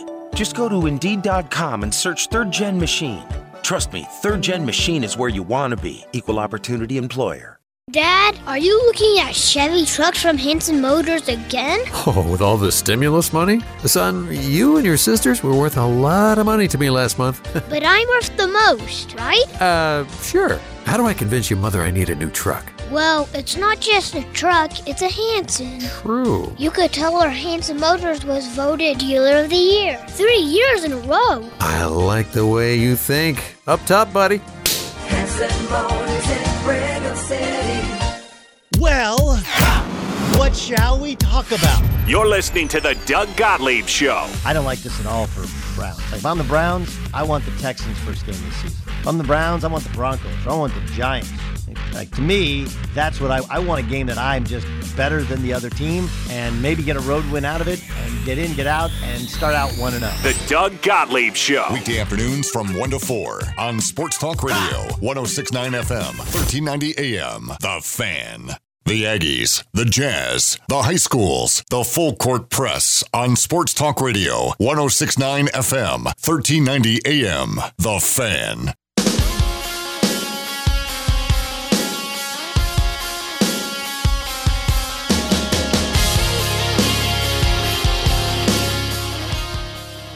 Eric Frandsen, AJ Knight, sitting in for AJ Salvesen. AJ is calling a uh, baseball game for a radio station in Vernal. He's not in Vernal, but their team is uh, here in the Valley, so he's calling it for them. Uh, I want to get back to this uh, text that came through earlier from 9315. Um, what what's something we could trick him into thinking that we said Ooh. that we really didn't when he comes back tomorrow? Okay, so important things. He's a he's a Patriots fan, but he loves Tom Brady. He's a Braves fan, Jazz fan, obviously. Those are crucial Well, I think that's in question. His jan- jazz fandom has put in, been put in question often on this show. man. What's something we could convince him we said, but we didn't? Yeah, I have like a, a certain phrase or something that uh, Ooh, that we come up with today. I like that we'll that. use tomorrow. I like that a lot, actually. Yeah. So send us your recommendations. Send us your thoughts on there. It's always fun to uh, pull one over on Aj. I uh, some kind of phrase is good. Eric's on the right track. That's what we need. Uh, so the NFL released its full schedule last night. Uh, as we were going on the air, game uh, week one games were already known, and there were some juicy ones in week one. But now the full schedule got released throughout the day and throughout the evening. Um, but uh, now that you've had a chance to look at it, I know it's been a, a big topic of discussion on this radio station for our national uh, partners most of the day. But uh, what for you as a, as a fan of football, as a fan of the NFL, if you have a, spec- a specific team that you really like, uh, what are some of the games that really stand out to you in this uh, this schedule release from the NFL? And, or and is it really that big of a deal? I mean, the, I agree with you, uh, AJ, that the the NFL schedule release is a really big deal for some people. Yeah. But for others, it's like, yeah, okay, so I mean, release to your me, schedule. to me, so like what? it's it's the same. Like they're like, we're gonna release it at six, and I'm like, I'm not gonna tune in. I'll just read it later. It's fine. it's great. Like you have fun. like that. That to me is a bit ridiculous. But that's what I think the NFL does a great job of. Like everything is an event. They they spread it out right. They've got the off season one month, and then the draft, and then the schedule, and then we'll have training camps. That's what I think. One of the things the NFL does extremely well. That's true. They com- compartmentalize and make everything an event. Each one of those are separate. And maybe I think that's why the schedule release is so big because there are people who they will travel with their team. They, they they'll look at their schedules and their calendars and like, okay, this weekend we're- know we're heading to Florida to- for this game. Wish I had that kind of money. Or yeah, amen. The prices at these games are super expensive, but there are some people that do that, uh, and so they get really excited as they look forward to the schedule. And you know, there's a lot of people looking at the week four when it's Tampa Bay and and and the the, the Patriots. Oh yeah, that's a big one, a big showdown. Who does AJ even cheer for in that? I know. What does he wear that day? Yeah. all that Tampa Bay stuff that he's had in his closets for all those years. Um, but then you know, there's these. Uh, there's been a lot of interesting movement though. Yes. Like Stafford, There's a ton of revenge games. right? Yeah. Um, uh, Matt Stafford now with the Rams, um, and uh, the the Lions. Uh, Jared Goff is there. They they play each other in Los Angeles in Week Seven. I think that'll get a lot of attention. That'll be fun. Carolina and the Jets play each other week one That's true. with Darnold moving down to, to Charlotte. Um, J.J. Watt going to face the Texans in Week Seven. Now he's with Arizona. Uh, Cam Newton, Charlotte's going to face. Uh, uh, well, the the, Pa- the Patriots are going to face the Panthers in Week Nine. Ooh, They didn't face each other last year, interesting. so There's there's some interesting rivalry games. Yeah. There's some really big ones too. What is it? Buffalo plays Kansas City. Um, Kansas City plays Green Bay. Uh, I think Green Bay has to go to San Francisco pretty early in the season, where Rodgers has been not good. Uh, there's a lot of good ones. Here's a couple texts for you. So uh, four seven eight one says AJ's a fair weather Jazz fan. yes. 9315 says, What if we said we talked about why Tom Brady should move to the Broncos and Aj would be all for it? Ah, I like that. And then uh, 99, uh, 9995 said, What if every sport had only one game per week, just like the NFL? That's interesting. Boy, wouldn't that that would be really interesting? Create, and then just texting in that would create a lot more excitement for each game. It would. It would. That that's the uh, the benefit of what the NFL and college football uh, as well, because each game you have a full week to lead up to it. So each game is an event. Man, that would really shorten basketball and baseball season Yeah. by a bunch. Right, because in the NBA they average what is it three and a half games a week? Yeah. Baseball's got to be what six and six, six and a half. Yeah, baseball's got to be at least five or six games a week. Yeah. Easy. Basketball. I mean, I think basketball would be easier to do because you think college they do two, two games a week, usually a weekend game and a weekday game. So if college basketball does that, it's something to work off. Baseball, I'm not sure you could strip it all the way down to one a week, maybe one series a week. That'd be interesting. That's a lot of off time though, because I feel like that one of the big things for baseball is that you kind of stay in like muscle memory, like basketball too. I think that's why it's such a big. Not that they need to play four games a week, but like muscle memory is such a huge factor because it's such a repeated motion. Mm. Football, I think it's just by not that there's not muscle memory repeated repeated motion. It's just because it's so violent, So physical. You yeah. could not do more than one a week. No. No, your body couldn't handle it. No. You'd have to have much larger roster sizes. Yeah. Uh, 9995 says you could have one game per week for six months at a time. Closer, I think. Uh, 7994, joke on Aj. Georges Niang called into the show because he heard about the bet. He requested Aj come to the Jazz playoff game to show off the highlight reel.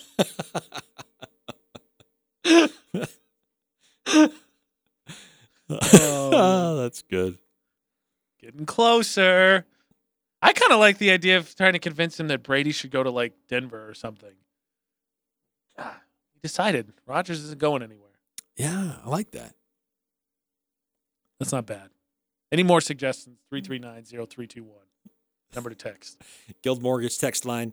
Uh, let's get those ideas. Um, you know, what other some of the other good games I think I'm that the jump out at me like Bills at the Chiefs Big time. in Week Five. Bills are good, young, up and coming team. Bills Mafia. Uh, you got Mahomes Watch and everything that's going on with with Kansas City. Uh, that's a, that's an exciting up and coming team. I mean, that could potentially be deciding who gets the home, uh, the buy for the AFC. It was, it kind of was this year. Yeah, that's true. Um, so uh, I, look, I'm not, I'm not one of those guys that's going to go through the NFL season reveal and then look at, well, based on who's playing here and who's playing there, this is who's going to be in the playoffs and this is your Super Bowl uh, teams that'll be there and who I think is going to win. That's just impossible to predict before these fall training camps take place. Seriously. And we know what's going on with Green Bay, who's healthy and who's not. I mean, certainly, I look at some of these things, and uh, some teams have a, a much tougher start. Uh, who was it? I think it was uh, Indianapolis. Like a lot of the four of their first five games are uh, like tough competition, really tough competition. Um, and so they're gonna have a hard time getting out of the gate. Yeah. And new QB. Yeah. Turn it over Wentz.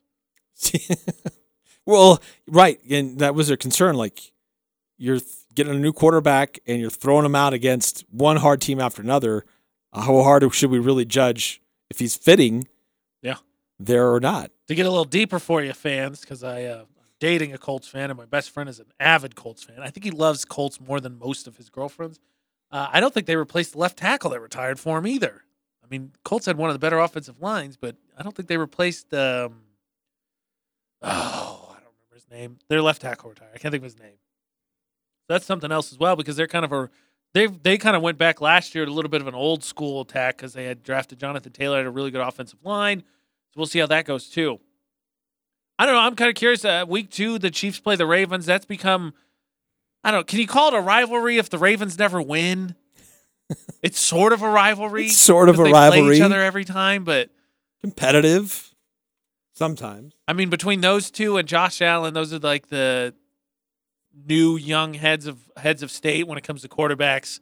Um, I'd watch out obviously for the Bengals are a bad team, but Burrow, but definitely Herbert. A lot of people have uh, uh, the Chargers kind of a dark horse wild card team this year. That's kind of a big ask. I know he was really great last year, but to me that's still a big ask. But uh, those three, the uh, Lamar, Mahomes, and, and Allen are kind of the new heads of state at the quarterback position. But That that would involve one of the Bills or Ravens kind of beating the Chiefs at some point to make it more of a rivalry. at this point, he only loses to Tom Brady. Yeah. really. Yeah. But I think there's a lot of questions on what does that Chiefs offensive line look like? Are they going to be able to protect him, uh, protect Mahomes, Ton of assets. or is he going to be running around all, all over again? Um, I'm kind of curious to see the Buccaneers because they took forever to get into shape. Now that they basically brought everybody back, they just are they going to threaten to go undefeated? yeah, that's a good question. They'll have momentum on their side, but will age start to catch up to? That's a good point. Everybody Tom got, and- had an off season to kind of dissect the offense. Do people catch up to them in that regard? That's usually what they say. Something that works one year may not work the next year because now everybody gets to sit down with the film for a whole off season. Yeah, that's true. It's true. Very good point. All right. If you want to weigh in on the NFL schedule release and games that stand out to you, 435 339 0321. And uh, also, if, there's something that we should pull on uh, Aj for tomorrow, something we talked about today, like a secret phrase. What if we tell him that like Ridgeline fans found out he was calling for Uintah and called in and were just livid, livid that he was calling the game for the other team? He was super biased. Yeah. Let's do that. I like that. He's gotten that. He's gotten that complaint before. 435 339 0321 on our Guild Mortgage text line. Uh, coming up on the full court press, uh, Pac 12 has signed, uh, announced their next commissioner. And as Pac 12 does, they found somebody from kind of a unique place to be the next commissioner. Will it work this time, or will they suffer some of their same problems as they had before? We'll discuss that next in the full court press. Experts tell us that the three areas of balance for proper health are exercise, nutrition, and sleep. This is Ryan, owner of My Mattress. And while My Mattress store can't really help with exercise and nutrition, we can help with better sleep. If a person started today to live a balanced life in health, exercise, and sleep, uh, three things might happen. One, we might throw away the bag of peanut M&Ms that we have stashed. Two, we might get up off the couch and exercise. And three, we'd come buy a new mattress here at My Mattress. Hi, this is Rusty Allen with LSS Insurance. You're invited to come learn how to make an informed decision for your retirement, Medicare, and Social Security. It's never too early to plan for the future. The third Thursday, May 20th at 7 p.m., come to a free seminar at our office. Call 752 9493 for details. We will answer your Medicare and Social Security questions. Come the third Thursday, May 20th, call 752 9493 to RSVP as seating is limited. The Elements lunch menu is full of delicious items prepared with a personal touch at an affordable price.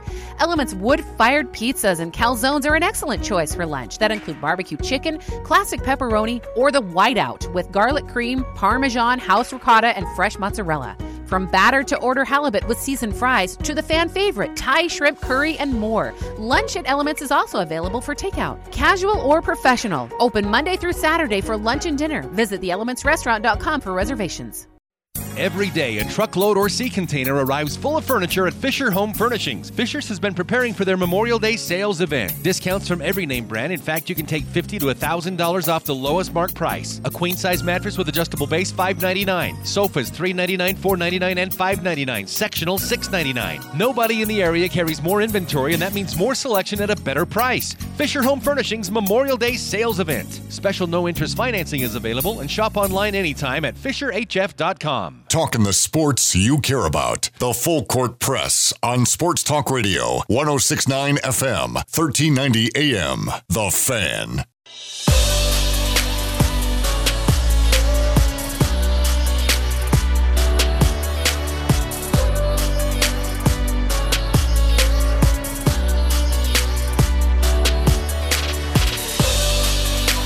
Eric Frandsen, AJ Knight filling in for Aj Salvesen. Aj's calling a baseball game. and the fans are livid. Uh, 8003. I think you guys should just leave Aj alone. We don't want no trouble, do we? That Aj. That is not Aj's number. Just a harmless prank. Uh, so Pac 12 today announces their new commissioner, George Kliavkoff. Say that five times fast. Um, he, I guess it was a former athlete in college. Huh. I'm trying to figure out what he played, but um, he comes from MGM, MGM Resorts. He was in Las Vegas. He was the president of entertainment and sports. Interesting. And he worked with the Pac-12 because that's where they do their basketball championship. Right. Um, so he's they're very familiar with each other. Um, Kliavkoff says, I want to go on the record that the Pac 12 is in favor of both the expansion of the college football playoffs, uh, four teams, and implementation, implementation of consistent guidelines for name, image, and likeness. He also said, We think that both college football expansion and NIL legislation are good for college sports fans, good for student athletes, and can be a significant competitive advantage for the Pac 12. So the the name and image thing. I mean, obviously it's coming up. It was when I was with Eric a week and a half ago. We talked about that extensively. But man, the first thing out of your mouth is expand the play. that sounds like a Pac-12 commissioner, all right. Well, well, he adds the greatest weakness, if we're being honest with ourselves, is the number of years it's been since we won a football or men's basketball championship. We're going to do everything we can at the conference level to fix that. And by expanding the college football playoff field, does that give you a greater chance to win a championship in I mean, football? Don't get me wrong. There is not a ton of parity in the college football uh, Final Four, whatever. So I get it, but whining that it is not. It's not like I don't. I can't think off the top of my head the last time the Pac-12 was like, ooh, it was like, no, they're not in it. They lost. They're done. I think if I was him personally, if you wanted to build moment, why don't you highlight the fact how well the Pac-12 did in the tournament? They were really good. Yes. Very good. In fact, UCLA is a title favorite for next year. Yeah, I mean UCLA, great program, definitely on the rise. Oregon solid. USC was uh, has has been rebuilt by the Florida Gulf Coast coach that got hired. Oregon State was a good story. I mean, did he mention them at all? I, I think I would have shouted that one out. You had the team in the Final Four after all. Uh, Oregon went to the Final Four in 2017. UCLA just this last year. I think I would have said something about that. just me. Yeah. I, here's here's the deal. You tell me if I'm wrong, because obviously I am, as was pointed out earlier in the show, I am not geographically from this area. I have I have been most of the states in this country, and I, I've seen my fair amount of sporting events. So nothing to me beats obviously the fandom of the South, especially football. They love their sports down there. Midwest, I would give us. I think there's a lot of, especially basketball, but football's come a long way. It's just woven into the things we do. I think because there's kind of smaller communities. And East Coast, I think it's a traditional thing because it's not like the East and West Coast are different in terms of the options and the nightlife in the big cities. To me, there's just something about West Coast specifically where basically the Pac-12 is. It's all the West Coast states for the most part. It's just it's not as it's not as important it feels like. Like I would say the Mountain West fans are way more devoted than Pac-12 fans are to their sports. Just something about the West Coast, and I, I know that's the the stereotype that West Coast is more relaxed, but I feel like that's their attitude towards sports in general. Hmm. Well, so that's an interesting question, and I, and love to get your thoughts on that in the last couple of minutes. So they're on the show on the Guild Mortgage text line 435-339-0321. Because I feel like they're big, large fan bases for sports on the West Coast. Right. I mean, the Dodgers won the World Series this last year. The Lakers won the the uh, NBA Finals. So we have we have teams that compete at the highest levels uh, on the West Coast, mostly in California and most, mostly in Southern California. Yeah. Well, I mean, even college, like USC, right? USC is a national. Everyone says that USC has the potential to be a national program. Everybody else regional. Yeah, it's true. As much as Oregon tried for years to be a national program, they they still never really took off. 7994. What else they're doing in the South? I said that. I said I said same to the Midwest. It's not that there's not big cities there. It's just there's not the type of options, I guess, that the East Coast and West Coast have. So that's that is a factor, but like it's die hard when it comes to their sports. I just for me, maybe maybe I'm buying too much into the stereotype. I just feel like the West Coast is entirely has a different casual attitude than pretty much the rest of the country has when it comes to their sports, professional or college. Uh, here's something else to chew on. Uh, Pac-12 revenue has risen in recent years. good for them. Conference distributed more than $32 million per school after the 18-19 academic year. But that's behind the Big 10 which distributed 55 million per school We know what we're doing there. and the SEC which distributed 45 million per school. So Pac-12 has been lagging behind their other Power 5 con- uh, partners. Yeah, those those are big deal if we ever get to expansion too, because they said one of the big reasons Maryland and Missouri, not Missouri, Nebraska left is because at that point the Big Ten was cranking about forty million dollars, I think, from the network, and it's gone up to about sixty-ish million on average now, just from the TV network. That's a lot of money. That's a lot of money. But here's another case here where the Pac 12 goes and finds somebody outside that doesn't have any connection to any particular campus in their footprint, and they bring some outside person in, had a media executive to lead their conference. And they're doing that again. I mean, seems like kind of a risky move. But yeah, I guess the hope is expanding into other realms of revenue drawers. I guess in terms of his with his experience with MGM, tapping into that. I guess. Yeah, I don't know. We'll see what happens. Pac 12, they finally made it. Uh, I guess Larry Scott's still going to hang on for a little bit. They'll do a smooth transition before it. Uh, George Kliavkoff takes over the reins and is the main guy himself. Hmm. So, decision's been made.